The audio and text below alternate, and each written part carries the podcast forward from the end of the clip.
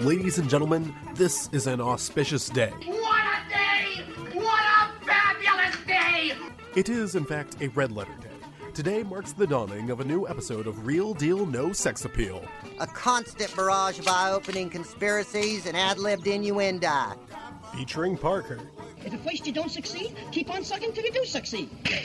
and Chris, On the streets, he's known as a jackass. two premier content creators promoting the healthiest brand integrity in the world. Tell them what they've won, Spider.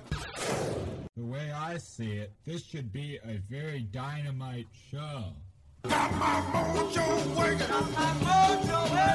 and gentlemen, to another episode of Real Deal No Sex Appeal. My name is Chris. With me, as always, is Parker and Alex, and we watched a movie about Sharon Tate. Again, it's it's really similar to last week's movie. There, you Some know- might say it's better. yeah, in in a lot of ways, you know, the uh, there's fewer bare feet. There's fewer Uh, pit bulls. Yeah, it's uh, you know, You know, it's shorter. You know, it's in and out. You know, it's what you want. Concise storytelling. More ghosts.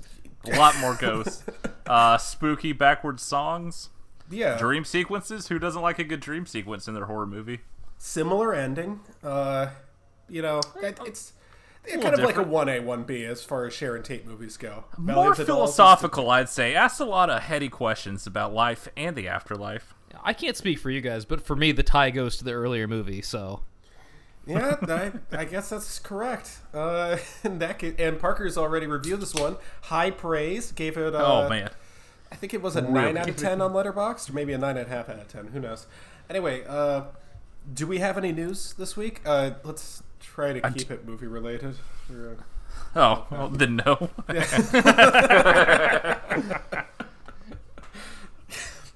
sorry. Anyway, I got nothing. Uh, I guess we'll just get into what we watched recently. Um, I I actually don't have much. I only I'm only gonna go with two because I I watched a lot of stuff this week that isn't really worth talking about. But I've got two that kind of stuck out in my mind. They're not incredible, but I've got stuff to say about both of them. The first one is uh, Invaders from Mars, Which one? 1953. Ow, It's I haven't seen not. it is not good. This is a like in. It's like so much worse than I expected. I I the guess nerve of kinda the like- Martians to mail this one in. See, that's my thing. Is I kind of like old school sci-fi and sort of reading about it, but this is just like the stereotype of what sci-fi is, and I think it just really let me down because the acting is really bad. It's almost like a parody of how 1950s were supposed to be, but you know that they're sincere in all this. Um, I, I'm just. I, I- I don't know. I don't like it. Looks like it was meant to be filmed in 3D, but they didn't have the money. I looked it up. Turns out that was somewhat accurate. And uh, I'm going to give away the twist because there's no reason to ever watch this. Turns out the whole thing was a dream. Like, Cool. yeah. Thanks Topical for saving me 90 minutes, man. So, uh, watched another movie like that this week. Anyway, the other one is actually a pretty good movie. It's called Bedlam, and it stars Boris Karloff, like every single fucking movie I watch on this stupid goddamn list. Uh, although I like this one. Turns We get out an updated uh, updated list count, buddy. that's actually fair. Okay, let me check the list right here. Uh, Parker, do you have your list count? I have a rough estimate. Okay, let's hear your rough, rough estimate. I think it was 340. Shit. Okay. I'm Hate at, to see it. I'm at 299. Damn, you're killing it. All right. Well, turns out I think like most of the list is like Boris Karloff movies, so Parker's going to be in for a rough stretch at some point. Yeah, it's uh, you know, Uh, That's why I'm knocking out all these easy ones. Anyway, back to Bedlam, which is what it's called. Bedlam is the name of an insane asylum in I don't know what year this takes place. I think it takes place in England. Probably takes place in like the 1700s or something like that. And uh, it's surprisingly pretty entertaining. So here's one of my qualms about classic movies. Whenever I say, "Oh, I watch a movie from the 1950s," it was in black and white. You guys immediately say, "Oh, it was probably racist," and sometimes it is, but surprisingly, most of the time, Setting the bar low. no, no. Here's the thing. Most of the time, it's not. Most of the time, these movies are actually kind of progressive for their era. That's one of the things I've always sort of admired about Hollywood is a lot of the directors there would use their talents and their more progressive political leanings to sort of say, hey, you know what, maybe slavery kind of sucked. Sometimes it doesn't work out. I'll admit that. I, I think we have to be realistic about the times and the mores of those times. But uh, Bedlam is an example about how we treat the mentally ill, and it for its time, it actually was uh, pretty progressive, and I, I like what it does there. It's uh, I mean, it's not perfect in its way, but I like it. It's it's entertaining. It's something that kind of grips your attention, and uh, Parker, you might enjoy it. But then again, it's in black and white, so I'm out. yeah. Sorry, Alex, what did you watch? So, Chris, I also watched a movie full of retards called Hobbs and Shaw. Oh, I've been waiting to hear this. All right, let's hear it. Jesus fucking Christ, man. So you liked it? Like, I. I mean, I did not have high expectations going in after the unfortunate mess that was the fate of the Furious. But you know what? long. Like, I've got to give a movie like this a shot. Like, you know, you're gonna show it to me on a nice screen. I'm gonna get to, you know, see some cool action, presumably, probably some one-liners. You know, you know, uh, some car races, stuff that I come to these movies for. I have like a half jump right now just listening to that description. Let's hear it. Yeah, well, that sounds so great, doesn't it? Yeah. Chris, what if I told you three minutes in, Ryan Reynolds shows up to do quips? Wish I could have been in that theater more than anything on earth. Please tell me that there was at least one Orange Man Donald Trump joke. Let me put it this way. If we were playing bingo with things I hate in movies, we were the Cheeto Man space away from me filling the card. So, sounds like a seven out so of ten. Ryan something. Reynolds' character is like some sort of CIA operative who used to work with Hobbs Yeah, I'd buy and that. comes back to recruit him for a job. What's his name? Anybody want to take a guess? Oh God, I'm not ready. Jared. Locke. Oh. Of course. Of course, we're doing this again. You guys remember Lost? You seen that show? Yeah, it's. So, no, they didn't. No, no. I reject this. What's that? What's that? You reject pop culture references in your your big dumb action movie? Well, I have not one, not two, but three Game of Thrones jokes in this movie for you. Oh my god. Those will age pretty well. That's cool. Just the absolute degree of difficulty required to pull off the Game of Thrones joke in Logan Lucky. Like the further we get away from it, just the more impressive it is. Because like for somebody to take a joke that is about a pop culture thing that everybody knows and actually make it funny and not for idiots, shocking degree of difficulty there. Like props for that. Now, I don't know if I've made my feelings abundantly clear on The Rock on this podcast, but like The Rock, you had a good run. Please stop being Ned Flanders in every movie. I can't deal with this. Man, it did not take long to go from It- like, oh shit, the Rock's but- in this but we too. saw it coming, oh, good, the Rock's I in mean, this. I mean, it took him like 15 years to make it as an actor, and then within five movies, he just sucks ass in everything. It's, it's so so unfortunate. But again, we saw this coming. Alex, you were one of the people who kind of predicted it a while ago.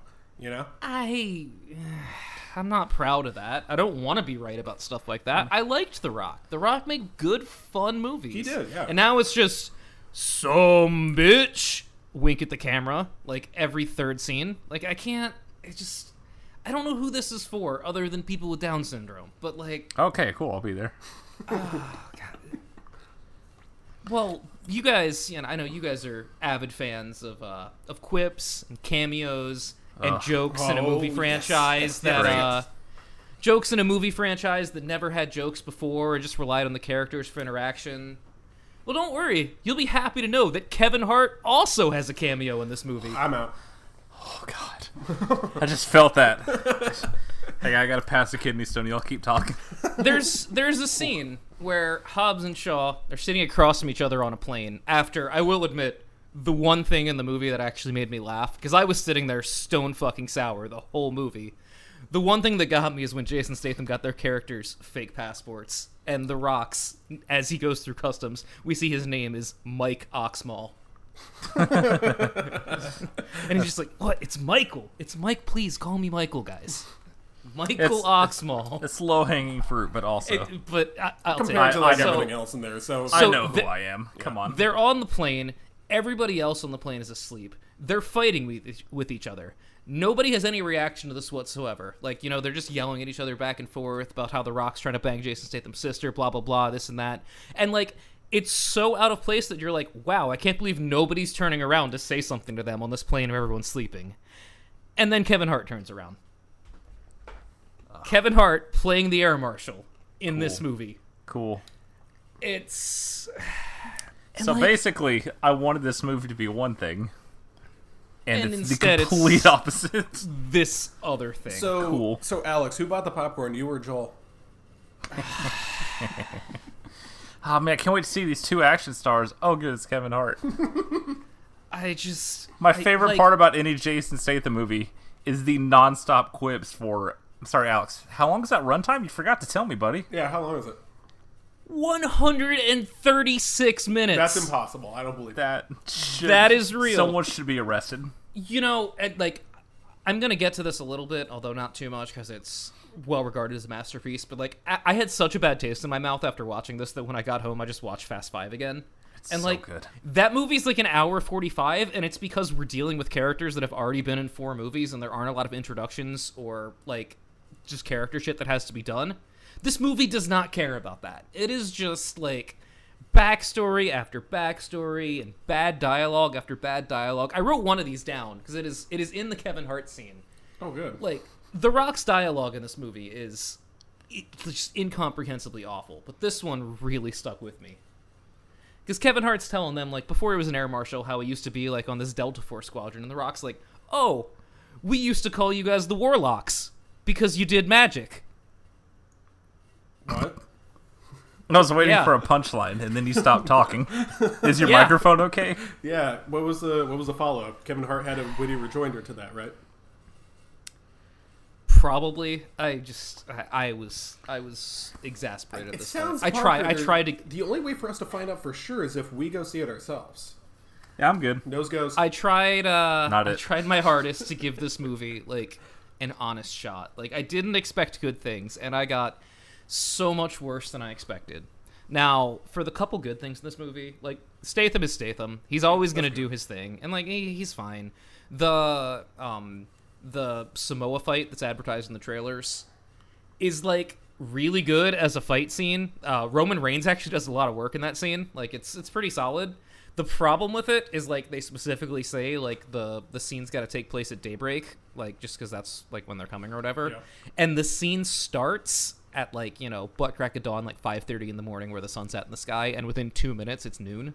Like it's I- just it's I very mean, off-putting. It sounds like movie bullshit. So Yeah, but like it's it's filmed in such a way that you can't help but notice it, and it's kind of an issue. Oh. And then there's a post-credit scene where Ryan Reynolds comes back and spoils Game of Thrones. So you you stay for the post credit scene. You're all in on post credit scenes. We worked our magic on him. I have to say, I know the you rest feel of the the movie same was way. so good. You have to stay for the rest of it. It feels very vindicating for us all to be on the right side of history about Fast Five, and for the rest of the world to come around slowly. Fast Five is a masterpiece. It is I don't like. I'm so not gonna good. say that much, but that movie is so good in so many different ways. It does exactly what it sets out to do. It doesn't waste your time. Like every scene is there for a reason.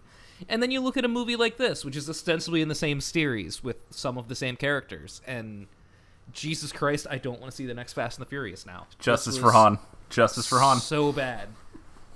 I will never is- forget the post credits of six when it shows the Han crash and Jason Statham comes out. I thought I was gonna die in the theater. Yeah.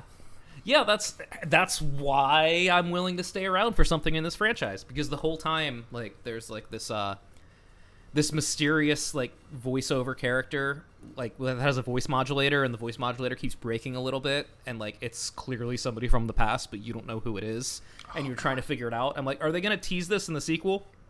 or, or in the in the post credit scene they're going to do a sequel tease. Instead, the sequel tease tease is Ryan Reynolds running down a hallway going, "Man, you know how we just stopped that virus? Well, they've got another virus now. And also, here's what happens in the last episode of Game of Thrones. Cool. Literally, it is I will say, as much as this sounds terrible and Fate of the Furious hurt me, Justin Lin being back for Fast and Furious Nine will get me in Yeah, that theater. I know. I'll be there. Um, But if that one and- hurts me again, I might, I might be out. I might be Yeah. out. I can't. hopefully I can they only just take so much. hopefully if that's also bad, they just you know stop making them. They're not. But going also, because he's they making make- a grillion dollars. Oh, yeah. So much goddamn money. Oh yeah.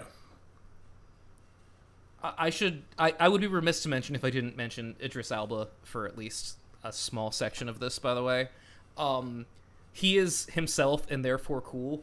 But also, half the movie he's wearing what looks like Master Chief's helmet. Wait, that sounds That like sounds a good pretty thing. good. It's uh, yeah, Parker you know, you the have this like you have this charismatic actor in your movie. You know, this guy that uh by the way, the the black Superman line from the trailer that everybody was like, "Oh fuck, maybe they know what they're doing." They use that like four times.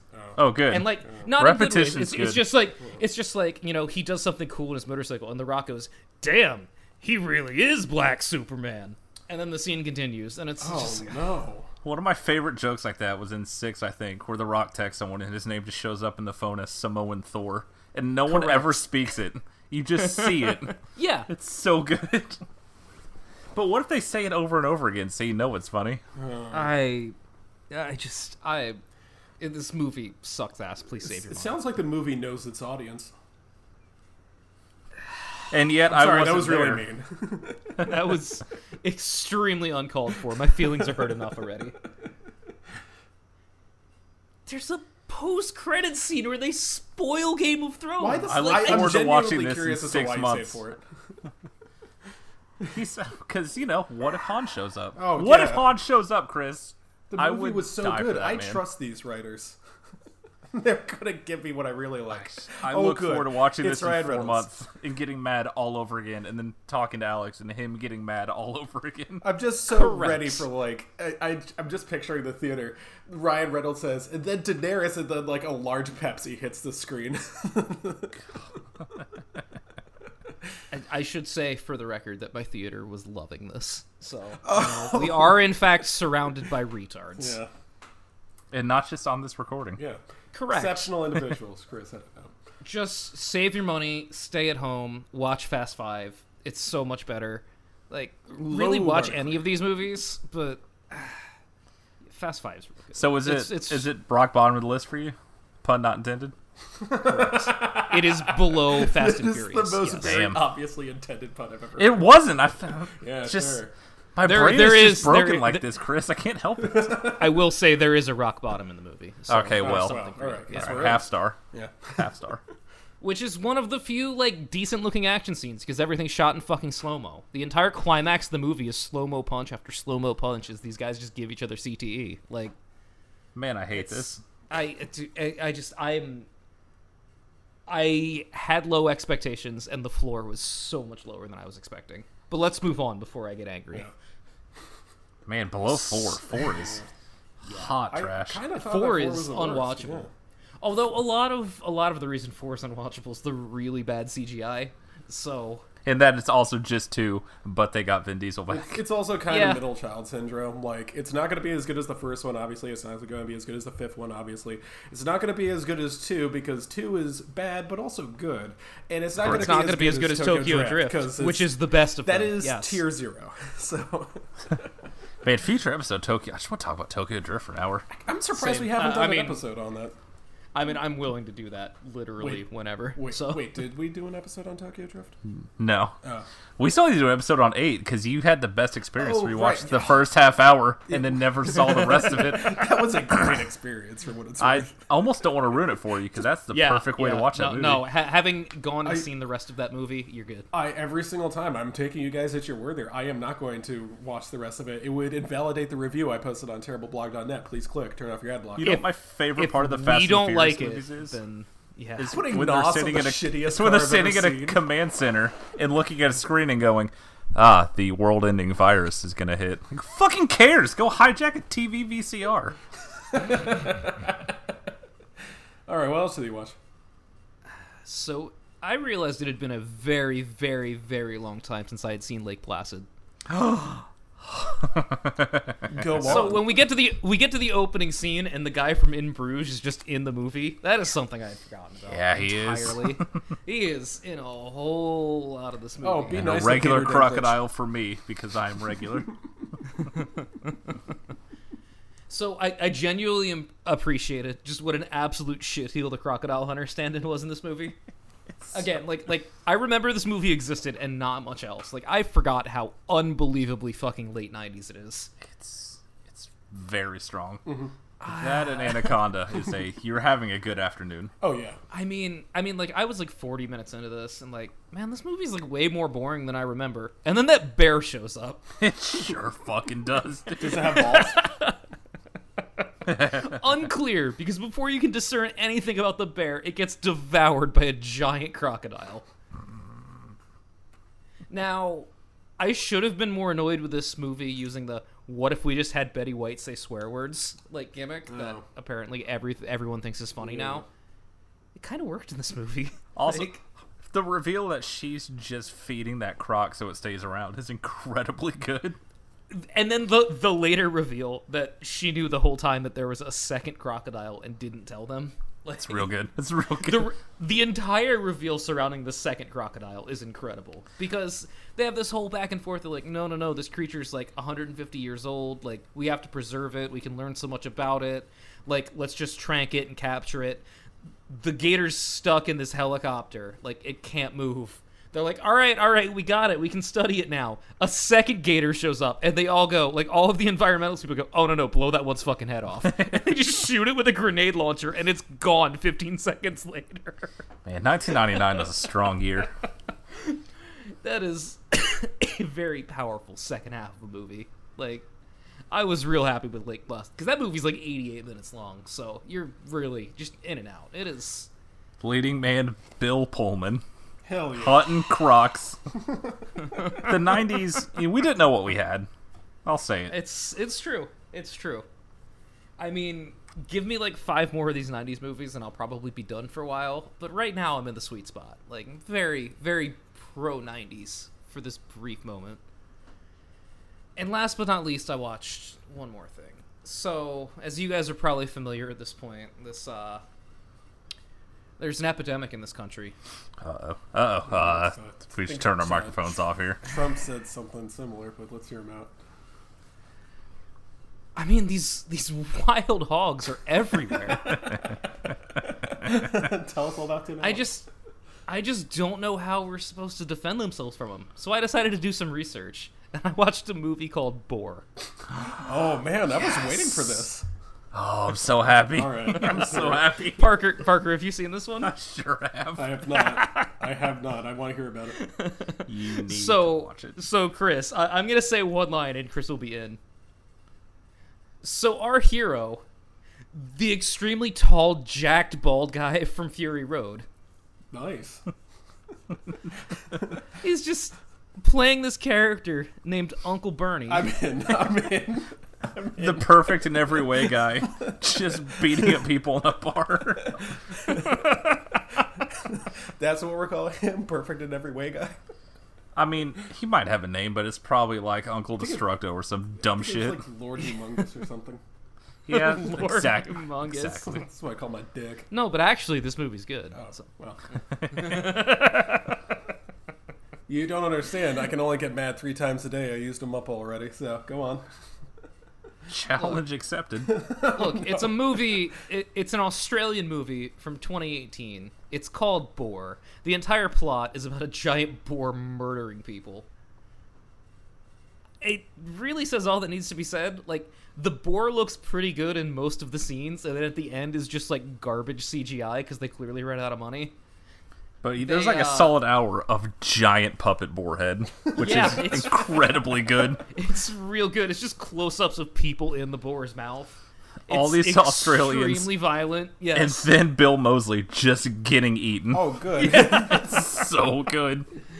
the climax of this movie is two people cornered by the boar and a third person who you didn't know was even looking for the boar in the first place, just flying over a hill in a pickup truck and sending the boar flying about 30 feet, and jumping out and shooting it a bunch of times with a shotgun. This is You why got we have the Second Amendment. It is so good. Boar is real, real solid.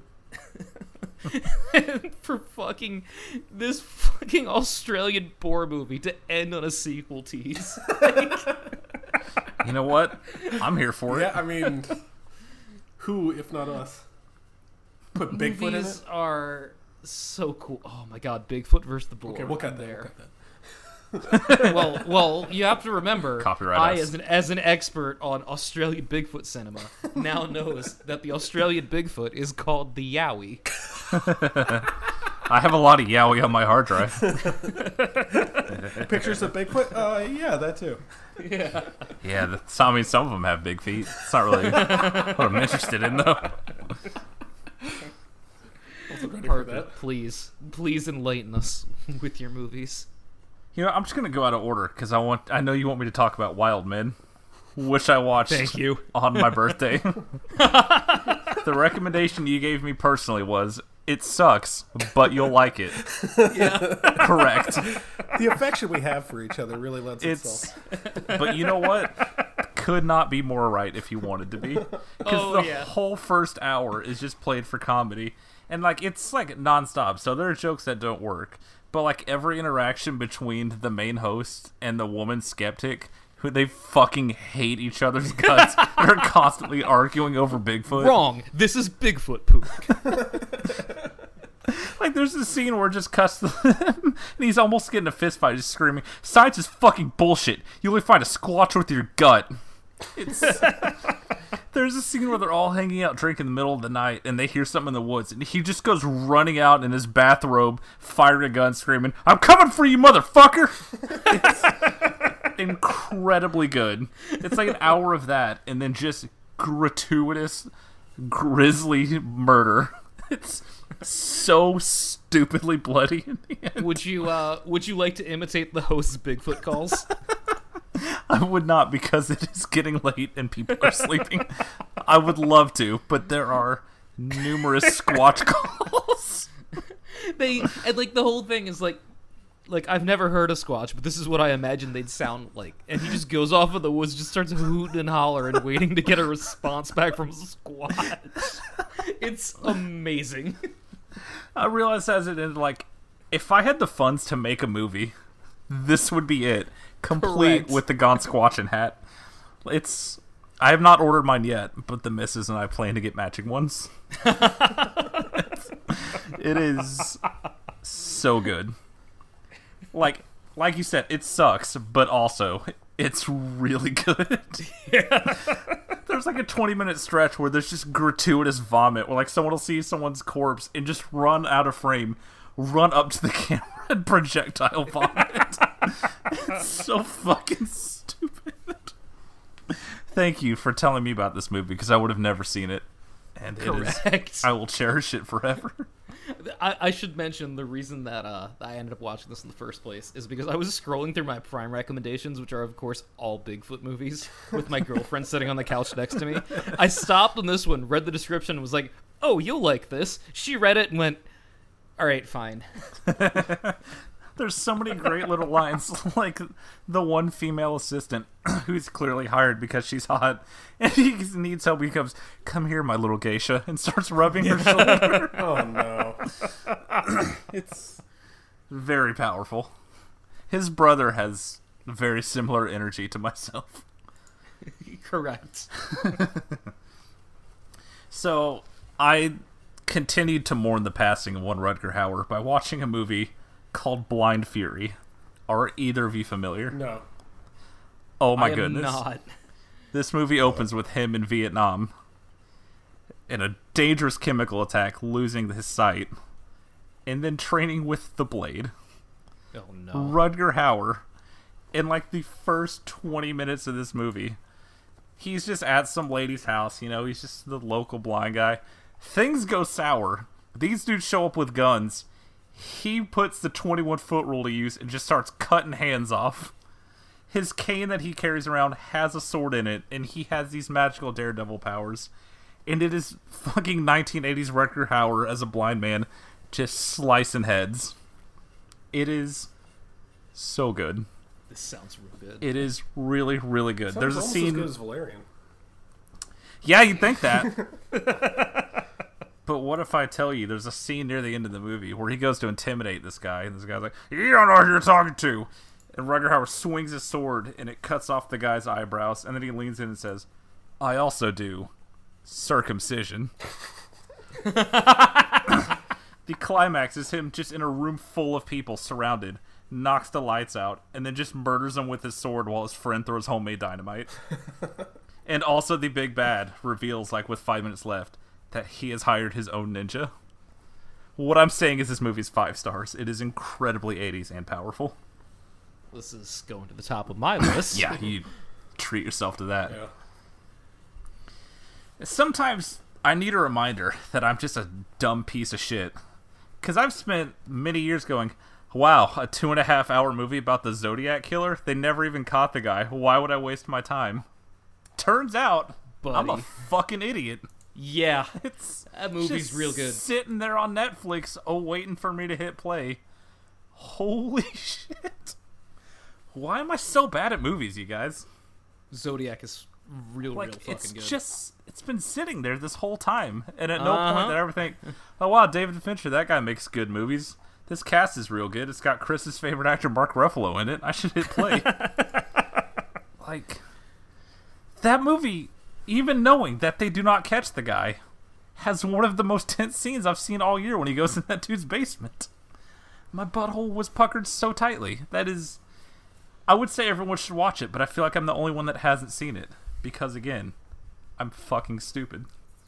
But that's Buddy, what this don't show worry. is. happen, This don't was this was me a year ago when I finally saw The Social Network. So It's fun just realizing, oh yeah, everyone loves all these directors who I've seen one movie apiece from. But don't worry, I made time for Hellraiser 7.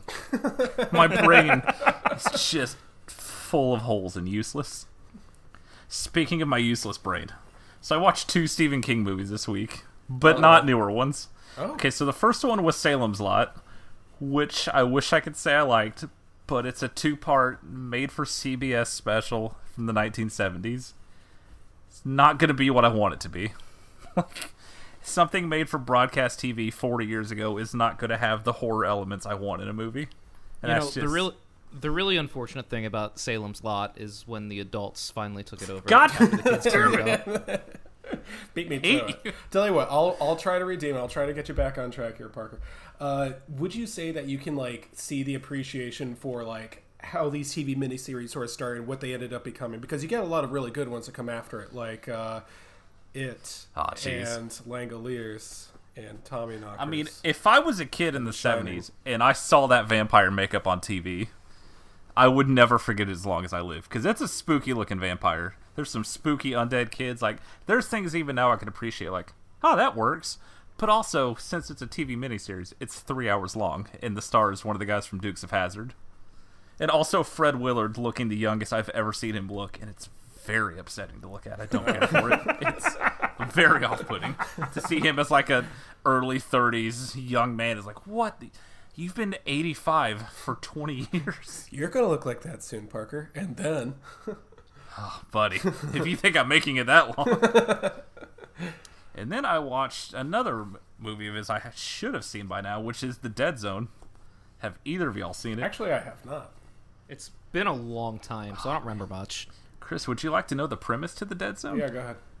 So I did not realize this is a Cronenberg movie. So good on me again. So you got 1983 Christopher Walken, which already strong foot forward. Gets in a car accident, goes into a coma for five years, and when he wakes up, he's got psychic powers. He could touch someone and just see these intimate things about him. Sometimes it's the past, sometimes it's the future. So he kind of puts it to good use. There's a serial killer around town. He solves the crime. Turns out to be the chief. He gets shot. He's like, right, well, fuck this. I tried to help. I'm to go hang out and help these kids around the neighborhood. Then Martin Sheen shows up as a good old boy senator running for president. And he shakes his hand and sees that Martin Sheen's going to become president. and launch a nuclear assault on the Soviet Union and start a nuclear holocaust. And he realizes, oh fuck, I have to murder the senator. It is very good, is what I'm saying. That actually does sound kind of interesting. It is. It's fun looking back at like the order all these movies came out, and it's like, man, like the first like dozen of these adaptations are all really strong, and then the late '80s happened, and we never ever recover. Because at that point, you catch up to the books. It's like, all right, well, we covered everything. Because like Salem's Lot was the second ever thing. It was Carrie, and then that. And you get to the late '80s, it's like, all right, well, how many short stories can we turn from 20 pages into 90 minutes? Turns out a lot, and they're all garbage. So, uh, You leave Silver Bullet alone. Oh, I mean, that is the future episode in all caps, underline asterisk. are we gonna? Are we just gonna double feature Gary Busey one week with that and Eye of the Tiger? why not? Anyway, uh, I will absolutely watch Eye of the Tiger again. Par- yeah. Parker, does the Dead Zone have Cat a lot of Week. good uh, body horror? It does not, but it has one death scene that will stick with you. Like, it's not especially graphic, but you'll remember it Oh, good. because it's it's innovative. We'll say. Oh, Alex, let me turn my chair to face you. buddy. You're you're a big fan of trash on Netflix, are you not? Correct. Have you seen the trailer for Secret Obsession? I don't think I have. It's basically a Lifetime movie that premiered on Netflix. It is. Such, oh my god, I have. I have. I have. It is Okay, the good. highest quality trash. You know I pressed play on it. so the Asian girl from The Suite Life of Zack and Cody. Brenda Song? Yes. She's just we start with the cold open. She's just battered up and bruised, running for help, runs to a payphone in 2019, which is cool. Can't get an answer, runs tries to hijack a car, gets hit by a truck. One thing leads to another, she wakes up at the hospital. You guessed it. She's got amnesia, folks. Wouldn't you believe it? A man shows up, claims to be her husband. Nurse is like, "Hey, do you have any ID?" He's like, "No." She's like, "All right, word," and then lets him in. Then he's able to just, you know, take her home. She's dispatched with her husband. Now you might remember this movie is called Secret Obsession. So maybe that's not her husband. Who's to say?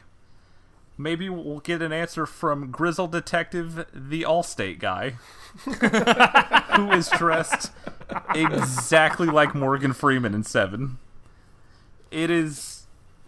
What follows is an hour of the most made for TV, lifetime original movie ass drama in cat and mouse games. It is Chef's Kiss. It is so good. Alex, you will love it, and no one else will be able to get through 20 minutes. Sounds about right. Yeah. I know you. Like you said to me, it sucks, but you'll like it. I look forward to that being in your near future. Correct. Apologies to your girlfriend. Also correct. Who am I kidding? She'll probably like it more than I will. Oh, big Brenda Song fan. Who, who isn't? Yeah. Wait, I think she was in uh, uh, Social Network too. Next week's episode The Secret Obsession. the last thing I watched, your boy finally sat down to watch Hellboy from this year. Oh, that makes the first Hey. person this Uh-oh. year to watch Hellboy. Hey, Alex, Yeah. you like Deadpool quips in your movie? No, come on. You'll fucking love Hellboy. Now, the one thing I remembered about this was that, like, a week before it came out, all the articles came out that said the producers just took the movie away from them. Boy, can you tell. Because what it looks like to me, without knowing anything else, is that he, he wanted to make, like, it's not the Del Toro type. It's very much like a very loud, almost Army of Darkness esque, like really splashy, bloody effects and a couple cool monsters. And then they took it and said, "Yeah, but what are the youth like? Kids like rock music and Deadpool, right? what if we just added some sick guitars to all of these action scenes? What if people were just off camera, but they were still making jokes over the scene? What if we just added in jokes God. after the fact?" Oh no. like I try to go in Like we all know that no one liked this movie, but still, it's like okay, like maybe there'll be something here, and then you turn it on, and then like the opening scene, it's just this info dump over what looks like unfinished CGI, and a voiceover saying. They were called the Dark Ages for a good fucking reason, and I'm like, oh boy, Kidding me. God this isn't your dad's Hellboy. This is dark. What if Hellboy had a lot of swears in it? It sucks so much ass. Hey, Chris, do you like CGI blood? No. Oh, bad news, buddy. Oh, that sounds Like- dreadful. I read this movie was supposed to come out in January, but then they pushed it back because the CGI wasn't done. Spoilers: the CGI is not done. It looks like absolute shit. Who who directed this? Neil Marshall, who did The Descent, which is one of the scariest movies I've ever seen in my life. I oh. don't know what happened. That's This that is, is- sad. It is. I don't know what his version that he turned in looked like before it was taken over, but it couldn't have been this bad. This is. So, what would you say your favorite quip was? Oh my god, dude. There's, Okay. there's so, So- many. There are so many. Can we can we just take a sidebar right now and just talk about the idea of quips in movies and specifically the Deadpool ass quips that they're doing here? Because Alex, you called it out a while ago. They really are like the Velvet Underground, except shitty. Like, uh, well, so was the Velvet Underground, but still. uh, So, yeah, like the Velvet yeah, Underground. exactly, Yeah, I was gonna say. but uh, like the, the idea that people are going to hear and they they watched Deadpool and are like, yeah, I'll just do that in this movie where it doesn't fit and it doesn't make any sense. Uh, wouldn't the better solution just be to make the movie your own? I mean, like I said, like I don't know what he turned in. I don't know how many jokes he had in originally because there's still jokes. I mean, like that's so. not going to pretend like the Hellboy one and two didn't have jokes in them. But I, there's so much ADR and bullshit. like it's there's a scene like 90 minutes in where he's talking to the fucking corpse of Merlin. He's like, "Hey, you got to take Excalibur to kill this witch played by Milla Jovovich." And then he goes to touch it and has a dream where he takes it and he becomes a demon and kills all of mankind. And I'm like, you know, man, I got work in the morning. Let's fucking wrap this movie up. There's like two cool scenes that happen an hour and 40 minutes in. Thanks for nothing. We spend all this time just with like, geez, plot points that are just so loosely thrown together. You go from place to place, and some of them have cool visuals. There's some cool looking stuff in there. And then people start talking. Each one at the fucking end, and you get to the action scenes. Like, there's one scene where he's fighting these giant trolls where I just wrote down they didn't even bother licensing music. It's just loud guitar riffs. it's just just like having to turn my TV down because it's so overbearing. It might wake the neighbors. So it wasn't released It as a single like End of Days. Oh, God, I wish. I mean, the scene at the end where "Kickstart My Heart" started playing nearly put my head through a wall. that sounds awful. and in case you're wondering, mid-credit scene and post-credit scene, they thought they had something here, and it made like 12 million opening weekend. Ooh. It is. Cause like I Google the movie and like I see a bunch of stuff from like before it came out of all these videos about their cool ass practical monsters, and then I watch it and just see all this CGI shit. I'm like, what happened? Who did what? Will we ever know? Will it? Would it even be a better movie? Like I, honestly, I don't know how much better you can make this. But there's always that part of me that gets upset when I watch something and it's so clear that this was not what was intended. Like even if the version he turned in was a fucking one star piece of garbage, at least it was someone's vision and not just. All right, well in this scene, you just before they walk, all right, there's too much talking. Uh, put some music in. All right, put a joke here. Now, cut. Okay, now cut to the next scene. It's just, and then reading that, that they just fired the dude cinematographer just to show him that they're in charge of. Like, all right, man, cool, good job. That's how you make movies now. It's it should have been a Netflix show. Like, how do you fuck up secret society of monsters fighting other monsters in weird Lovecraftian gods? How do you fuck that up so severely? Why hire a dude who's made, who like has a voice and has made original movies just to be like, No, we don't like that. Like reading that they had multiple arguments about the design of a tree made me want to put my head through a wall. Oh my God. Movies sound like a nightmare. Well, I'm glad you also watched things you enjoy this week. Yeah, I'll- was holding my tongue. We both had our share of quips. Love when a movie is successful and everyone takes all of the wrong lessons from it. Oh well. The whole fucking god damn it! Just this whole thing is like, you know, uh, why do I have to fight monsters? You know, I'm a monster. There's got to be a world where monsters don't have to hide. You know, why do we have to kill them? But the bad guys are just monsters who eat people. Like, there's no duality. They're just big, giant pig monsters. I also watched giant feral boars this week. it's fucking. I don't know. one who might movie's one might for. say that uh, we have different methods for defeating them in the future. I will use a pickup truck, and you will use jokes. Yeah. 13 year old like me would really like this, and then 14 year old me would be embarrassed that he owned it. I know myself. I'm not going to pretend to be better than that. But goddamn, what a fucking disappointment. So did you like it? No! like, even I went into it just being like, this is not the Del, Del Toro movies. Don't think about them. Like, don't compare it to that. It's its own thing. And then every scene, you can't help but compare it to it because they do a lot of the same beats. Hey, turns out you can't just show Ian McShane in World War II and then just show him in current day and pretend like, no, that hasn't been like 70 years. Don't worry about it. He looks the exact same. It's fine. Like, all right, movie. Whatever you say. It's cool. I love quips and CGI blood. Let's talk about this piece of shit movie before my nights ruined. Uh, one other thing I watched this week, I rewatched all of Ghost Stories, and let me just say, I might actually have to buy a physical copy of this because I want to feel proud that I actually own this. When the heat death of the universe, when when all of the grid goes down, man, I want to be able to say, no, I don't have to search for it on streaming. I still have this little gem. It is, I think, the most unique anime ever made. You will never see or hear anything like this ever again.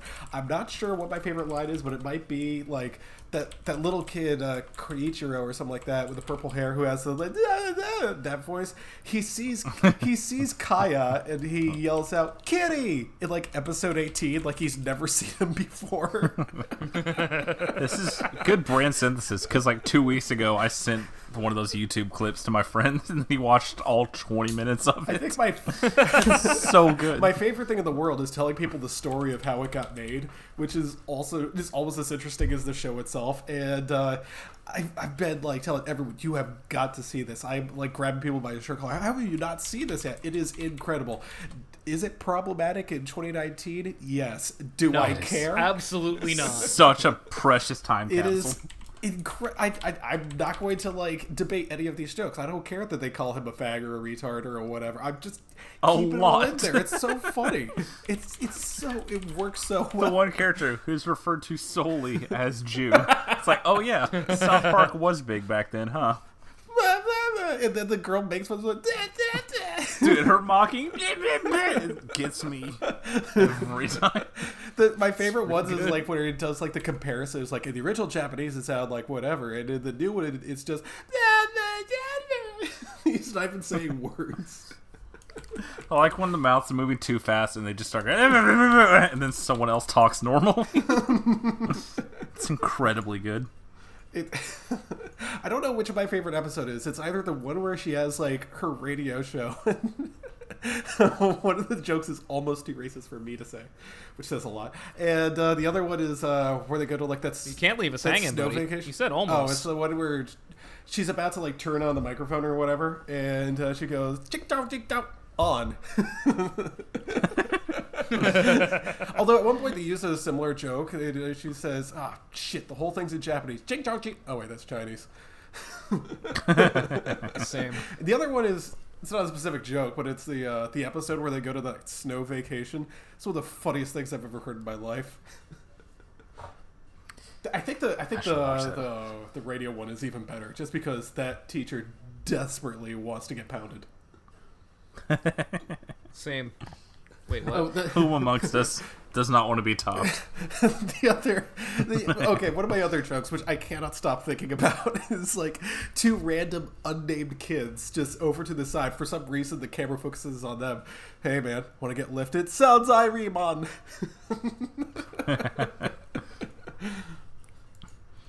okay, Don't they do a seance she just desperately wants the devil to come and fuck her brains out? Not quite sure if that's how it goes, but fuck me, Satan. Fuck me, Satan. Okay. Fuck me, Satan is quite literally a quote from oh, that. okay. All right, just making sure. Oh wait, is oh right, that's the one where they call them the bitches of Eastwick. I am down for any and all witchcraft episodes of all things anime. Like, That is seriously God. I I think that might be my all time favorite. It is up there with like Death Note, Cowboy Bebop, and Your Name. It better. I mean, than it- all the Hayao Miyazaki movies. Fight me. look, Neo Yokio was a game changer. Oh, I'm gonna. I, I'm gonna. like Neo Yokio is. I'm so gonna admit, good. as soon as you said the words, I spin Gregorian house. Can't my wait for boyfriend spins Gregorian House gets me every time. Chris. I just just hope you draft well, or else you're going to be introduced to the bachelor board, buddy. all right, That should be a reward for finishing first. Is you get to watch Neo. Yokio. there we go. Yeah. All right. So, uh, what is? Are you ready to explain it to us? How the uh, game of games? do you want to do this? Do you want to do this now, or do you want to do this at the end? Like we can do it now and just put it at the end. I Let's, don't let's, fucking I, I think we do. should put it at the end. Okay. that's- yeah. that's I it. Just. Um, Yeah, my, my thought process was we'll just do it then, but like if you want to move shit around, that's not we a problem. we me. usually do it at the end, so I, I figure we might as well keep it that way. Let's stick with what Yes, works. do Okay. it before we, before we all run out of steam. yeah. Yeah. Uh, give me a okay. Are you guys ready to talk about the haunting of Sharon Tate? God, I've been waiting Boy, for am months. For months. Parker, you've watched this one before. In fact, you mentioned it on the podcast, and Alex and I weren't really listening, but uh, you you Correct. had good I things was to say, listening, right? buddy. It is one of the most baffling and tasteless things I've ever seen. As someone who watches predominantly horror, it's been a long time since I've watched a movie and been like, this is the most tasteless fucking thing I've ever seen. It's it's funny. Like I thought the exact same thing, and like I don't think of things as tasteless. Yeah, I don't ever. now. I mean, listen to me talk. like Uh, but here's the, I mean, uh, other glowing recommendations. I listened to the Half in the Bag episode and uh, about the most recent Once Upon a Time in Hollywood, and Jay Bauman declared uh, The Haunting of Sharon Tate as the worst fucking thing. Not the worst fucking movie, the worst fucking thing. It is a thing. so it's it's in it play. is a creature. I mean, I'm gonna be real. I'd rather watch this than watch Hobbs and Shaw again. But I mean, yes, this is also not. oh, how many minutes? oh, it's nightmarish. Anyway, uh, so I guess we might as well start with the beginning of the movie. A very good place to begin. Ordinarily, this would be one of those episodes. Yeah, you know, bounce around, pick around here, spend seven minutes talking about it's the game of games. But uh, no, Parker and I specifically know that we have a lot to say here.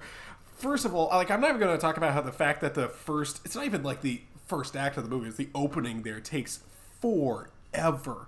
But uh, after you get like the seven trailer logos and everything, like, look, we made this studio in conjunction with this studio. Also, this studio is a parent company of this studio. Edgar Allan Poe has some thoughts. yeah, I'm I'm gonna be real. Like I started up this movie and went to pee, and when I came back and they were still showing production company logos, I knew I was in for a treat. it took that much funding to get this made. Parker, do you want me to say it or are you going to say it? I mean, because one of us is going to say it. You know what? You've been saying it every week for like eight weeks now. By all means. You know, I just think it's really lame that Max Landis ripped off Edgar Allan Poe. It's all that we see or seem, but a meme within a meme. And only a bright can wield the wand. that's that's one of those things. The movie is explicitly clear about where it's going and what it's going to do, and it's still really fucking tasteless. Uh, like what, every single thing that Hilary Duff says is like, do you think maybe we're all like living inside like a simulation? Ever seen Uh, that's Man? not how she says it. Okay. Why don't you say it how she says it, Chris? I, I already said the, I already said the right wheel to wand line. How about you say it? well, I so I, as we know, I saw this movie, but I've blocked out most of it. So when the second line of dialogue is, "Have you ever had a psychic experience?" She's like, "Yes, I have. It's a terribly frightening thing." I remembered an accent.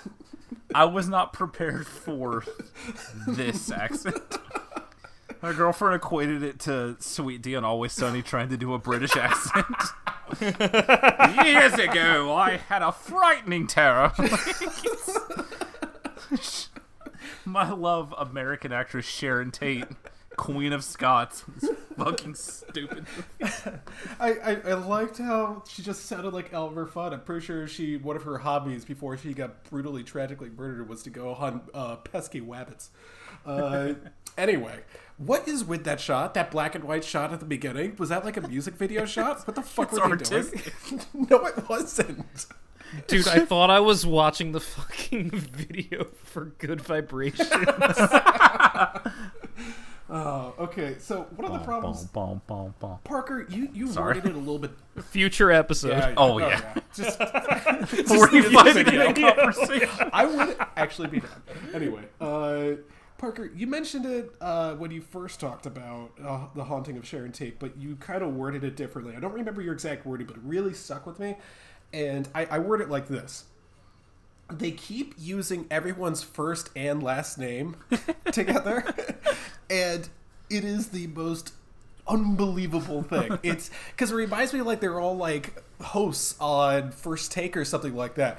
Now, do you agree with me, Stephen A. Smith? Like, there's been a million episodes of this. Everyone knows who that guy is. That's the only reason they're turning on their TVs. Similarly, it, the movie's already called The Haunting of Sharon Tate.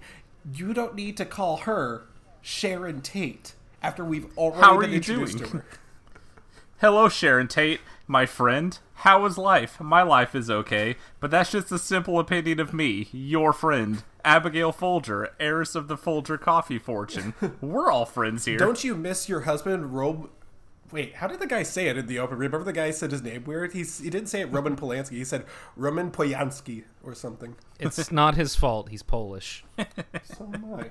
There's two things I hate. Pedophiles and filmmakers. Anyway, uh, Roman. Po- that's a double negative, so it's okay. Anyway, uh, Roman Polanski is not in this movie for I don't know. He getting like there's some sort of controversy going on. So uh, instead, we have well, it's not the cuck guy. Uh, who is that? Guy? Disagree. Who is the Chad who's driving her around everywhere? He's still getting cocked, but he's, he will always be the cut guy. no, the cuck guy's in there as is- a, as an actual Polish person this time. But there was a taller guy who was like driving her around. No, no, the the cut guy and the Polish guy are different people. Yeah. Like, Oh wait, really? I yeah. I refuse to put names to these faces. Yeah, I, I wasn't keeping track. Well, I, I mean, they are the cut guy and the Polish guy. I just know they're different people. yeah, well, Like, we're just gonna call them that. This sounds like If everyone's listening to this, it's like, what the fuck are they talking about? Look, watch the movie. It's not gonna make it any clearer. Is that a Look, recommendation? the movie makes it very clear what these people's names are, and in response, I say no. Yeah, I refuse. If you're gonna push them on me that hard, oh yeah. I will not learn history. I will not learn facts. I do not care about your feelings. I mean, again, Alex is exactly right. The movie does make it very clear who their names are, but I didn't care. At one point, her friend, and Parker, I know you wrote this down, uh, she says, I'll always be known as Abigail Folger.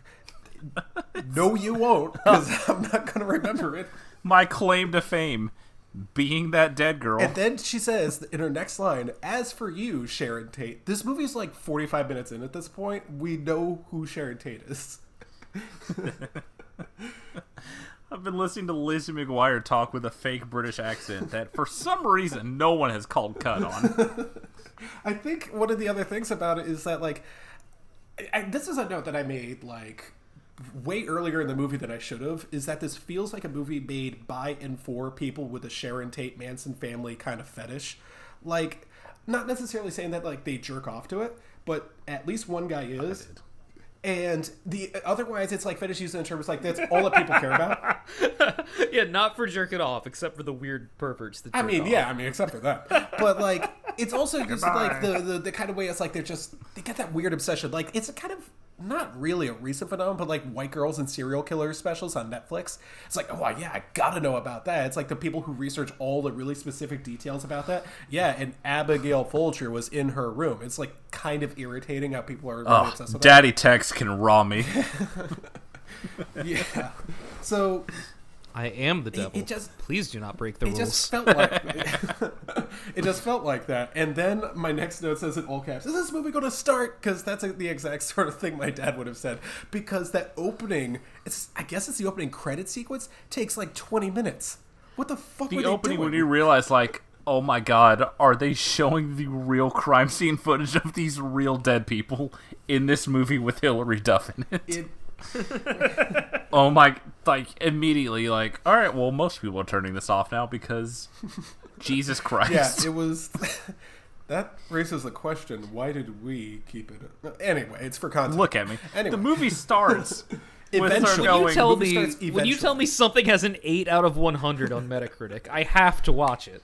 when the movie starts with someone off screen going, "Hey, do you have psychic visions?" You're going, "Oh yes, I have. It's frightening." And then jump cut a year to a bunch of dead bodies, and then jump back three days. I'm like, oh, I guess I'm watching this now because like I watched this months ago. I could have turned it off ten minutes in, and no one would have ever known. But I knew as soon as this happened, I had to see it through. So, like I said, the movie starts eventually. Most movies begin as soon as you turn them on, but this movie takes its time to actually start. She uh, drives up to her house and she uh, she yells at her little cuck guy to get her out of the car because that's what they do. And she's uh, very pregnant, and I kind of made myself laugh at the idea of Hilary Duff getting herself pregnant for this movie. She that gut changes shape and size eighteen fucking Maybe times. it's a ghost It of is- Charlie. It is massive. Roman Polanski is seeking asylum by hiding his fucking gut. It's so big. It's just a bunch of babies wearing a trench coat, like horizontally. They get out of the car and she looks and goes, "Don't you think it's possible to fall in love for the first time twice?" And you're like, And the "Oh guy fuck, responds, dude. "What did you say?" come again, my lady." She seriously she she sounds like Barney Frank the entire movie. So uh, anyway, one of the things that I like about movies is when a movie teaches me something. And I'll admit, boy. I did not know that Roman Polanski was originally set to direct Day of the Dolphin. I learned something today. This movie's made by a real film buff, as you and I both know. real student of his craft. anyway, uh, that, that that's next week's episode. So, uh, Oh man, so count me So in. Someone say witches? So you remember? Shit. So you remember like the breakfast scene in uh, Dead in was it Death Proof or whatever, where it goes on for like. I thought you were gonna say minutes? Deadpool. No, no, enough about Deadpool. Please, Jesus. just no. just- we don't need to mention the D word Good, anymore. good point. Good point. This movie could use more quips anyway, between shots of dead dogs. So Yeah, what if what if what if that uh that high school kid working on his car was actually Ryan Reynolds who just made a bunch of quips about the murders before Yeah, they that'd happened? great. What if Hilary Duff just start reference dubstep three times for some reason? okay, I feel just like Cersei. All right, Yeah. cool. Parker, you're getting kind of good at that accent. It'd be a real shame if you talk like that during your entire shift at work. Oh man, my she is gonna have so much fun tomorrow. the whole drive there. Okay, so yeah, I'm working at. They must be doing construction on this lane. I'm working at Target over there, and you won't believe what's happening next. Be very, very quiet. I'm 20 minutes late because I stopped to get taquitos at Waste Whack. A big old treat boy. So this is the breakfast scene happens for them. Although I guess it might be a dinner scene. That's where they're constantly using everyone's first and last names. I'm pretty sure God, at I- one point it almost sounds like a fucking Tommy Wiseau script because I'm pretty sure someone asked her, "So how's your husband Roman Polanski doing in Europe, working on Day of the Dolphin?" Like, I would rather be at the dinner scene from Texas Chainsaw than this dinner. it is agonizing.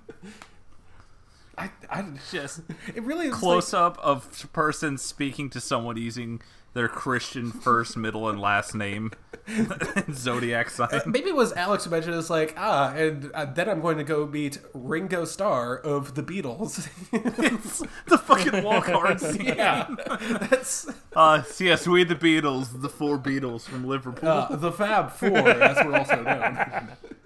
That's basically what it feels like, you know. Oh man, speaking of a movie, I need to watch again. right? Okay, I, that's what about midway through the movie. I was like, I know why she's doing that voice. I guess the implication is that Sharon Tate actually had a, a an affect to her voice like that, maybe a cleft palate. And also could see the Thought you future. were gonna say brain damage. Maybe she had CTE. We don't know. Hilary Duff as Titus Young. But she weren't in Day of the Dolphin, and she just stared off in the distance. she's purpose. she's Joke for three She's people: per- you, me, and Alex. she's she's purposefully lining up on the wrong like on the wrong set.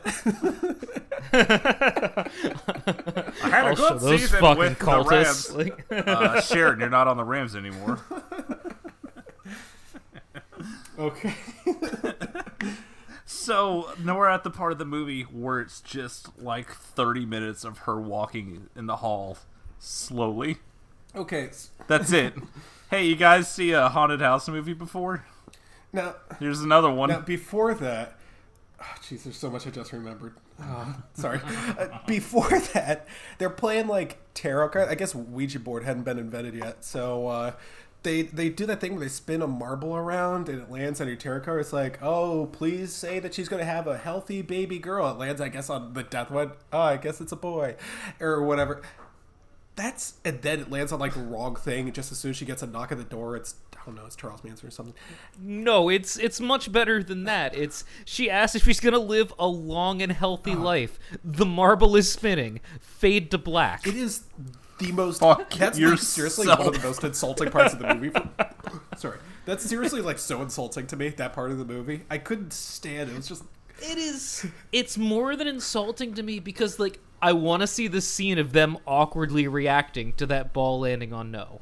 Like, if you're gonna put the Ouija board scene in this movie, I want to see the reaction to it. Like, I don't want the. Oh, I don't know what the marble said. Who's to say? Ooh, isn't that spooky? Like, no, it's not. It actually like ruins the entire conceit of putting the scene in the movie in the first. now. This is also the scene where they're interrupted by a knock at the door. It's one of the hippies or something like that who doesn't get shot. So, come on, Fucking right? hippies, dude. Anyway, the. I think it's the Polish guy who goes to answer the door. Maybe it's the cut guy. I don't know. One and the same.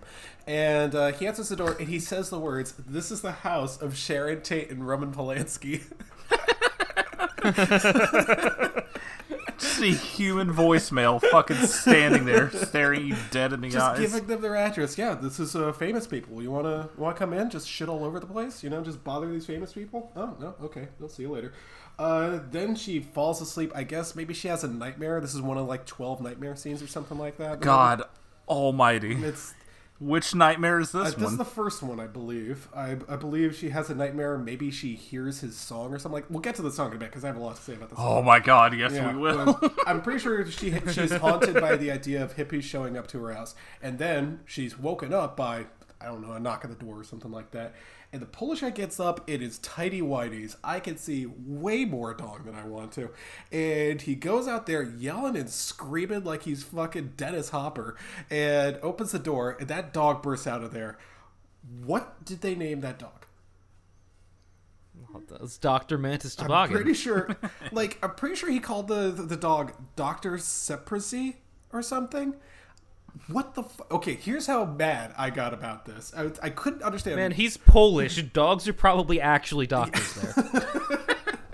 like I kept thinking, it was like, what, why did they name the dog Doctor Deuteronomy? It doesn't make any sense. So I actually had to pause the movie. I was like, okay, I can't believe the movie made me do this. I googled what was Sharon Tate's dog named because you know that information is publicly available. turns out, How I learned to stop worrying and fuck that dog. turns out the name well, I guess we know the ending of Cats. We know which cat was chosen to die at the end. turns out turns out the name of the dog was Prudence, which uh why did the movie lie about this? They got all the other details exact as they possibly could. Well, you see, she actually had a second dog that was a sleeper agent for the Manson family.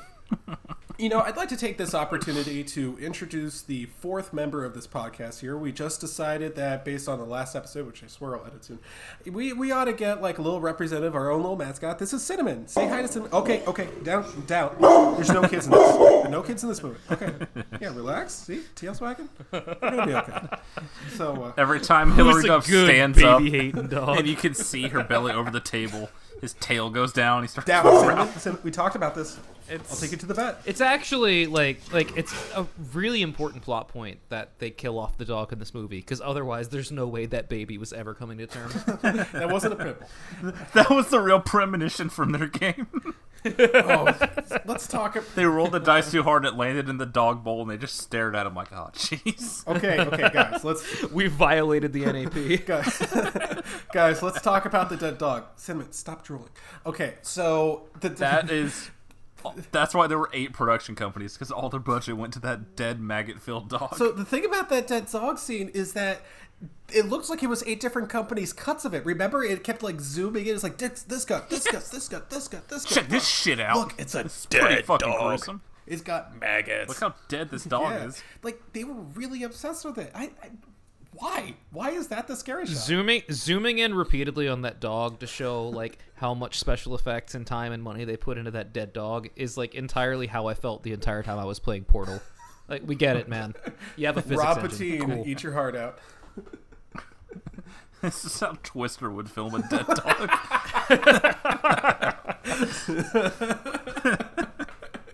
Microwave, gas station, B burritos just doesn't get any better than this. So the next scene. woogity woogity woogity Yeah. woogity. you know, Fish think fingers are food. oh yeah, I forgot that we could fly. So uh, in the in the next dream sequence, this is uh, Oh my god. They, they kind of fucked up. They put the climax of the movie in the direct middle of the movie. When I hit pause, I was so angry. it's like, oh, Literally thank God, that was 45 minutes merciful. in. This is fucking. This is when the hippies come and just start massacring the family. You're just like, oh, that's probably what happened. Kind of really sick to see it on screen, isn't it? They sure are a lot of lingering shots of the, these people just being murdered. Like the camera's just not really, really seeing it. this is uh, it's kind of. A, Really, just getting in there. Just that guy's just struggling for his life. That dude really died like that. In real, oh, it was a dream. oh.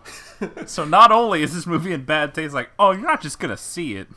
You're going to see it again. Look at all this gruesome footage. Oh, don't worry, it didn't actually happen. I mean, it did, but and again. And they showed the entire murder like three times. but again, no one's jerking off to this except for like the weird guys who like jerk off to it. But anyway, I want to talk about the blood spatter. Parker, did you notice how awful it's man, it is? You know- the fakest blood spatter I think I've ever. It literally looks like that Photoshop blood spatter. they put a fucking Instagram filter on it. Now, did we skip the dream sequence with the the haunted reel to reel Okay, oh, playing? sorry. My embarrassment. I cannot possibly skip over that because song. like dream sequence number four is just one of Charles Manson's shitty folk songs playing, and it's all supposed to be ominous.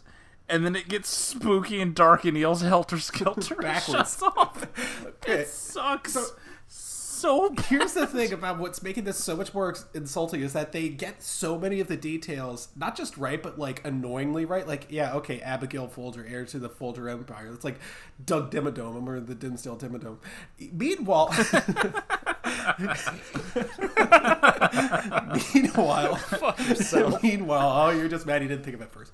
Meanwhile, he's got a shitty song playing there, and it's just like, yes, Charlie Manson was in fact a singer. No one liked his music except for the drummer from the Beach Boys. But yeah, he did in fact have some songs, and yes, they were at one point released. Didn't Guns N' Roses cover him at yeah, it was real edgy. Anyway, yeah, some of his songs were released. I don't know. I mean, that's like the kind of music you listen to. I don't listen to Guns N' Roses. That's Parker's dad. Anyway, uh, no, Actually, yes, it See? is. I It's one of remember. his favorite bands. uh, I'm I've heard that greatest hit CD so many times. do one of the songs. Oh, No. damn, I almost got it. Anyway, do the Halo. How am I no, no, no, supposed to no, no, know no, no, no, no, no. who has fun and games? Knees. God, that one year of Madden with fucking Welcome to the Jungle and Crazy I, Train. I loved how they. and we ready, of I think my favorite thing is how. we have fun and also games. My favorite thing is no, no, no, They, they kept fucking bleeping out "Welcome to the Jungle." Anyway, back to Charlie Manson's song, which features no drums. Uh, they keep playing it over and over and over again. Like, I, I get the idea. The idea in their head is like, "Hey, a serial killer wrote this," but it's like looking at one of Hitler's paintings. It's not really creepy. It's just bad. You know? It's like, oh, I can. you leave Can we- alone. Can we jump ahead? Like, we'll get back to it. But to when she takes it to the second cut guy who lives in a van and he decodes it. Because I wrote down word for word when he plays it backwards. And it says, ah, it's Helter Skelter like the Beatles song. She goes, what? And he goes, it sounds like a chant or mantra, like the foretelling of a prophecy. Absolutely go fuck yourself. It's, he, he, I, I was very happy that he edited out the part where he quoted the Wikipedia bracket two bracket.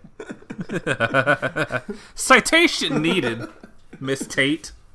So I- I just I feel like this is the point to say this. Um, you know, Parker, you just watched a movie called Wild Men this week. I did. You know what a low budget movie looks like. I like. do, boy, do I ever. The most insulting thing about this movie is that a lot of the scenes, like if you ignore the way people talk and what the movie's about and the just all the dialogue and everything involving the story, actually look pretty good. Like this looks like a good home invasion movie, and then you listen to the words and go, "Oh, what the fuck is What's this?" What's wrong with the way I talk? And it's like No, Alex, there you're on the I'm right not track. saying there is something here I'm not saying there is something here with the plot. I'm saying that the people involved in making this movie considering what they had to work with did a pretty fucking good job. Like this movie looks really good. Someone got hired to do a job and they cared. So That person was not the No, director. Alex, I'm actually kind of on your side here because I think it's not just the cinematography, which is at worst fine. Uh, it's except for the black and white sequences that open and close the movie like Gotti, but uh, it's which I assume the director just did on his own. Greatest fucking murders Five in the world. boroughs. I, there is something. You ain't never gonna see any ghosts like Even the me. editing is mostly fine outside of like the asinine like dog editing scene because I assume that all those dream sequences are written to the script. You can't just cut them out. See, the thing about it is the movie. It, it, it's made clearly by people, not just one guy. It's made by people who know how horror movies are supposed to work. It almost feels satirical in that way. It's like, oh, I bet horror movie fans like shit like this. It's like, no, no, no. I understand. There's like building tension. I care about this character now. I don't want these things to happen. Uh, one of the scenes where I I'm briefly on Sharon Tate's side, which I guess I'm always on her side, but like as a character in the movie. At what point were you flipping to the other side in this movie? Like, you know what? Those hippies were if on it to ended the movie faster, I would have been, you know, for it. But like, it's the scene where she's getting all these letters from Charlie Manson, and it turns out her friends have like a stack of them that they've just been hiding from. Oh, we just didn't want you to worry. What the fuck is wrong with you people? I just I don't understand why an heiress is freeloading in their house. Like it's it's very confusing. I'm not saying that that didn't actually happen. I just okay. So you're worth like a billion dollars in like 1970s money. Oh wait, do you mean Abigail Folger, heirs to the Folger coffee fortune? That's me, Abigail Folger. No, I'm, I meant the cuck guy, a- a- heir to the cuck fortune. Oh, I can't believe he stole all of Roman Polanski's money. Actually, that's a weird line in the movie, which I don't know if this is true. I haven't read any Sharon Tate biographies, so already the director must hate me. But uh, apparently, Roman Polanski would cheat on Sharon Tate. Really? Him I mean, with like with her? you know, with Oh, with I think it was the 60s and men Ah. could just do whatever they wanted, so that kind of checks guess, out. uh, but his taste skewed. yeah. Parker's got little a differently. Parker's probably a little bit more. Hummin' hummin' hummin' hummin'. Uh, satire yeah, it's, parody. uh, yeah, it's a good thing they just didn't address that. actually, you guys are the perverts for thinking Yeah, it's that's a good gross. Point. Anyway, uh, it just I had a premonition. It's called a phebophilia. All right. Thanks, So again, like one of the other things is like, if you think that Charlie Manson's songs are creepy, you're wrong. But like, just play Charlie Manson's song. Don't invent back masking on his on his tracks. because he didn't even have the technology to do it. He was just one asshole with a beaten up acoustic guitar. He wasn't going to backtrack fucking helter skelter on his songs. He's just a shitty hippie who couldn't even afford a drum Exactly. set. Like the foretelling of a prophecy. Just never stop fucking off movie. Incredible that they actually have the unmitigated audacity to do that. Re- Okay, so remember back in Once Upon a Time in Hollywood? It's almost an unfair comparison because that's like an actual movie versus this. Correct. But like, remember how Charlie Manson was only in that movie for like a scene? He's just like, oh, uh, Hey, does this guy live here? No, he moved. All right. see you later. And it's like, Bye, movie. but that scene still kind of sticks with you because it's just like, oh, it's, it's like his presence is still there. They just keep putting him in, in this movie over and over and over again. You're just like, but he wasn't even there. All right, but what if we just have some shots of him standing outside her window and then she wakes up four times? hey, you guys ever see? Uh, it's literally like just a fucking direct to DVD version of a Conjuring movie, but then with actual murders. And It's like, every even if fucking- you go ahead. even if you want to ignore like the history part where like he wasn't involved, like one of the central plot points of this movie is like, yeah, he thinks this record producer still lives here, so he keeps sending us our tapes. But also, he's looking in the windows and knows the guy doesn't live here. Yeah. Uh, Okay, What if sure, that's all movie. part of the Whatever. I'm so sick of those Like, dream this is- Jesus Christ. This is every haunted house movie I've seen for the last 10 years of just long walks through a fucking dark hallway and there's a spooky sound and you turn on the faucet and oh my god it's blood and oh my god there's someone outside the window but then you look and they're gone it's every rote cliche thing and then tied into murders that actually happen Yeah, that's the thing is. about it. It's like, okay, so I guess we can get into the final. I guess it's not treated as a dream sequence. I can't tell. oh my god Was it? Was it? uh, I, I feel like it was definitely a dream sequence I mean, it has to. I mean, obviously, in, in the, but it felt like in terms of the context of the movie, they were saying like, no, no, no, this is the one that actually happened. She actually survived, and we're we're all on the wrong like time scale here. this is the canon multiverse Yeah, because uh, at one point Sharon Tate, I think, says afterwards, is every once in a while we have an opportunity to get things right. I remember specifically she says that, and I again, that's what the movie's saying at the beginning is just like.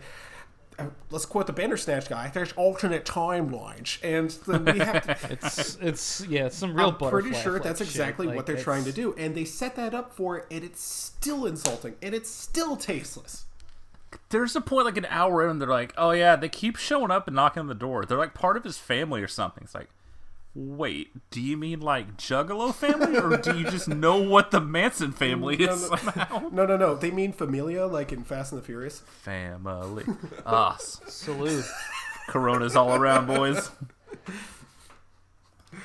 You know what? That's the thing is at that final scene where I guess they're hunting down the Manson family is not revenge, but like, oh, they're trying to kill us, we'll kill them, sort of thing. It really would have helped them if they had had a pit bull. Yes, yes, you. Yeah, very good girl. Very also Hilary Duff as Sharon Tate as Dominic Toretto.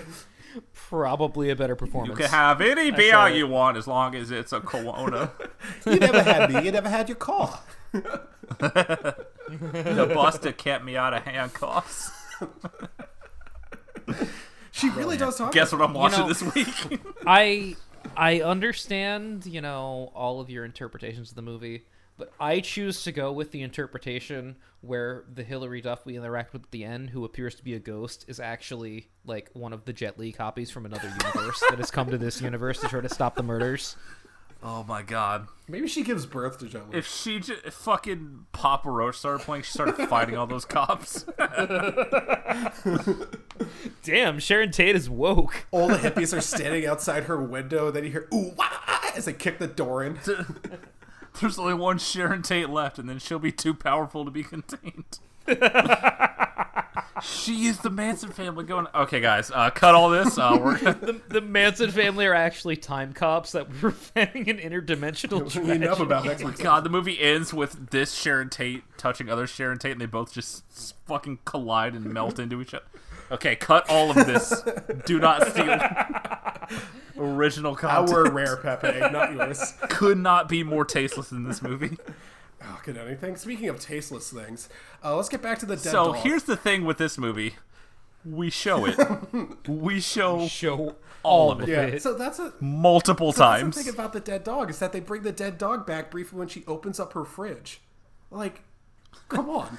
Just for it to disappear and be like, oh wow, she's a woman. You know what that means? She's got a case of the hysteria. Yeah. Oh, those pregnant dames. Always sweating and talking about her fat ass. Oh, okay. Fat, let's talk about the fat ass toes. scene where they're talking about like, oh, I hope her ass returns the way it used to be. Boy, the '60s were weird, weren't they? You know, they hated fat yeah. Terrible. Things were different back then. No one in the '60s was dummy thick, and that's why they're all fucking. Dead. Mama Cass's tummy thing. Rest The in power. '60s were so unbelievably and unequivocally shitty that we probably did Vietnam a favor. Chris, can you call your dad for comments? you know, we taught him a lot. He really educated the masses over there. Taught him a lesson. Anyway, only LBJ hadn't pulled him out. Uh, so I, I was just thinking uh, so far. Um, do you have any thoughts? Uh, any final thoughts here on the haunting of Sharon Tate? I'll let you guys go first. I mean, this movie ends, and it does try to do like a third act twist of like, no, she's been seeing this coming, and they fight them off, and it's like this long, like, fifteen minute sequence, but they fight off the Manson family, and then they return to the house to find that they're dead, and they're all just ghosts, and they're like, all right, peace out, and they just walk off to heaven, I guess, and the movie ends. That happened. Return to my home planet. Goodbye. This movie has the audacity to tell you, like, oh, actually, none of that happened. Yeah, no, they got fucking murdered. Yeah, remember those those murders you saw? Yeah, that happened. Now she's gonna carry her baby off to heaven. The baby we could not afford to get a prop of, so it never faces the camera. I, I think to me the most insulting part of the movie is the se- is the second John Gotti sequence in black and white filmed from overhead where she's looking up the camera with her Lizzie McGuire face and she's just saying like yo you never met a fucking actress like me. And then it was, then the camera like pans down to show her baby and it turns out she gave birth to her own little Sasquatch Has anyone spliced this movie with the little cartoon from Lizzie McGuire? Because if not, cut this original content. do not steal. All right, Alex. Uh, Game of Games is fast approaching. Can you explain to us how it'll work this season? Boy, is it! Now, of course, we have a little bit of uh, a little bit of preseason time to get through, and by a little bit, I mean all of it. Hall of Fame game doesn't count. Right. Correct. So I figured, you know, we can get a little little bit of a head start in the proceedings, not try to just bog people down with everything in one week, and uh, we can select our teams that are going to be with us for this season. Now, how this is going to work, as you guys know, there are eight divisions in the NFL, and there are three of us. Yes. Correct. I was waiting for the affirmation. It was very important. I need to make sure. I was like, ah, ah, fuck, is there four I, of us? I had to put it into my computer really quick and be like, wait, was he? Okay, yeah, I was fact checking. Okay, so what we're gonna do is we're going to have a snake draft. The snake is probably dead if it helps. Damn it. Baby um, to it. So I am going to press randomize on this list of our names on random.org. Mm-hmm. And how this is going to work is when it's your turn, you can select any team that is still available as long as you don't already own a team from that division. So we're going to go until all of us have one team in each of the eight divisions. But again, it's going to snakes. There's some strategy. Like That's maybe you value maybe you value the Patriots more because all the other teams in the AFC East suck ass. Maybe you value the NFC North teams less because even though the Lions are going to win the Super Bowl, like the other two teams are pretty good too. So, And for me, single week forever. Repick, please don't turn this off. I love you. Oh All right, no, guys. don't don't don't worry. He stopped listening like 30 episodes Ah, ago. snakes, the cats of the desert. All right, randomize. Our draft order is me, then Parker, then Chris. Oh, and I will, I will start us off by selecting the New England Patriots. Damn it. Might as well leave. Uh, give Daddy Chiefs. Daddy wants his Chiefs. Chris, you got two picks on the turn. I, I know I'm not as stupid as I look. All right, I'm gonna go with. Actually, I am as stupid as I look. I'm gonna take the Eagles. The champions. Yeah, uh, they're the champs, and I'm gonna have to take the Bears. The Bears. Cats of the forest.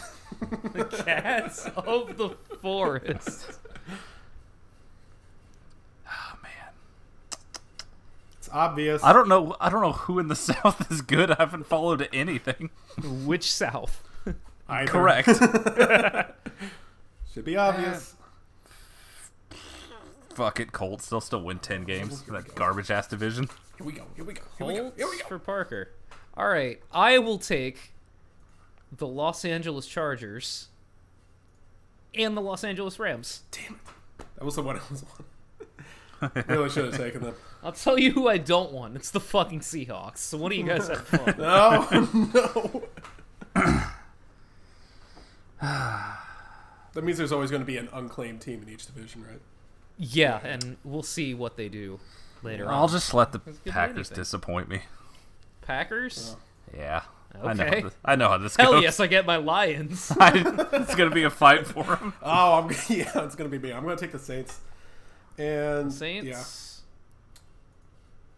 you know, I don't like anyone. No one wants the North. I was about really to say exactly those words. I really don't, and I obviously don't want anyone in the East either. Uh, who's going to finish second in the AFC East? I don't.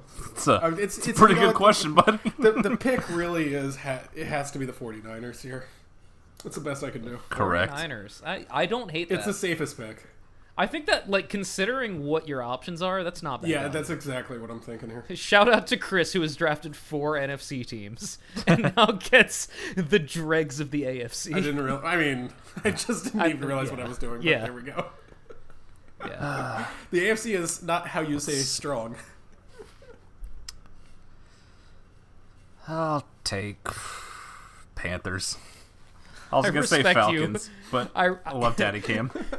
well, if you insist, Parker, I will take the Cowboys. Thank you. I didn't want. It's hard enough every week as is. I don't need this. And I will also take. You know what? I'm not getting stuck with the Browns. I'll take the Steelers. Damn it. Damn it. Boy, these choices have whittled down significantly. I should have taken the Cowboys. oh my god. Correct. All right, let's roll the dice on the Cardinals and see how this fucking shakes out. This could be. I'm here to play, motherfuckers. Let's do this. I'm here to watch Son of the Mask again. I'm taking the Ravens. Look, I like the Alright. Cardinals more than I like half the teams on this fucking board right now. It's not Oh my unreasonable. More on the Vikings. All right. Um. Well, he can't take the Vikings. He already Oh, took the oh, Packers. yeah, I, I got the colors mixed up. Dude, maybe this As new I sit here be rubbing my hands together, Yeah, realizing yeah. I could just take the Vikings for free whenever I Yeah, great. Isn't it great? But then we have to all fight for the Super Bowl champion. All right. This is this is killing me. Take the Jets, you fucking pussy. no, I'm taking the Bills. the Bills. Okay. Fine, I'll do it, cowards. Give me the Browns. Give me this sub five win team right now. We all Alright. Oh, know how this season's ending, but I would rather have them than the Bengals at any point in my Oh life. yeah, of course. All right. Well, I will take the Vikings, Bitch. and I will also take. You know what? Fuck it. We're going with the upside play. I will take Loaf's Jacksonville Jaguars Oh, you'd love to see it. over the Texans. Which team is Fitzpatrick on this year? The Uh, Dolphins. Dolphins. All right, sure, that's good for about four wins. I'll take them. I'll take them over the Jets. That's going to be the deal breaker in that division. Well, I wasn't hoping this would happen. I'll take the Texans, Okay. which I probably should have be done worse. beforehand. And Oh, buddy. I'm in, I'm into night, buddy. I'm into nightmares. You've got the Raiders or the Broncos, I'm, buddy. ta- I'm into nightmares. I'm taking the Raiders. Uh, quick question. bless. So I've been following this offseason. What is starting for the Broncos this season? That would be one Joseph Vincent Flacco. Oh my god, I forgot. oh my god, Redskins or Giants, huh? this is. Remember, is- you thanked me for taking the Cowboys. I mean, look. Every week is difficult enough. Boy. like, what do you. Look, I don't see how the Giants win more than two games, so I guess I'll take Redskins, but Jesus, tab dancing Christ. All right, and I will finish off our draft with the Fighting Bruce Arians of Tampa Bay. Boy, that's a lot of unclaimed bird teams, huh? All right, what do we do now? Uh, we wait, buddy. oh, We wait. oh my God, are the Super Bowl champion Lions up for grabs during the season? I'm so happy it worked out that way. Tune in next week, and we shall find out. I should have taken the Cowboys. I really played myself. but also, it's a lot funnier with me and the Yellow Cyclone Rider dying, his favorite team, Oh, I got as well bills. as Chris which with one, his dude? other favorite team. It's just- the Jets are gonna win like eight games, and no one took them. I don't give a. Sh- I don't want to fucking watch a Jets game with rooting interest. I refuse. I do not believe in the Jets. this That year. is that is a recipe for a bad Sunday. Knowing that I have like a four-hour black and white movie hanging on the fucking Jets, I refuse. At least now it's instead hanging on the Redskins Wait, I know what I'm getting there. and There's the no Dolphins, surprises. I know and the what's. Browns I know I've got and the Cardinals. call You have to understand. This way, he can download the movies in advance. exactly. I can get to that week, look at the mashups, and go like, "All right, Chris, uh, which Ingmar Bergman movie is it this time? Just hit me up." Look, my dad would disown me if I did not take Kyler Murray's team because, as I've said, he likes him much more than he likes me, and would replace me with him in a heartbeat. Isn't Kyler Murray black? And that's the T, sis.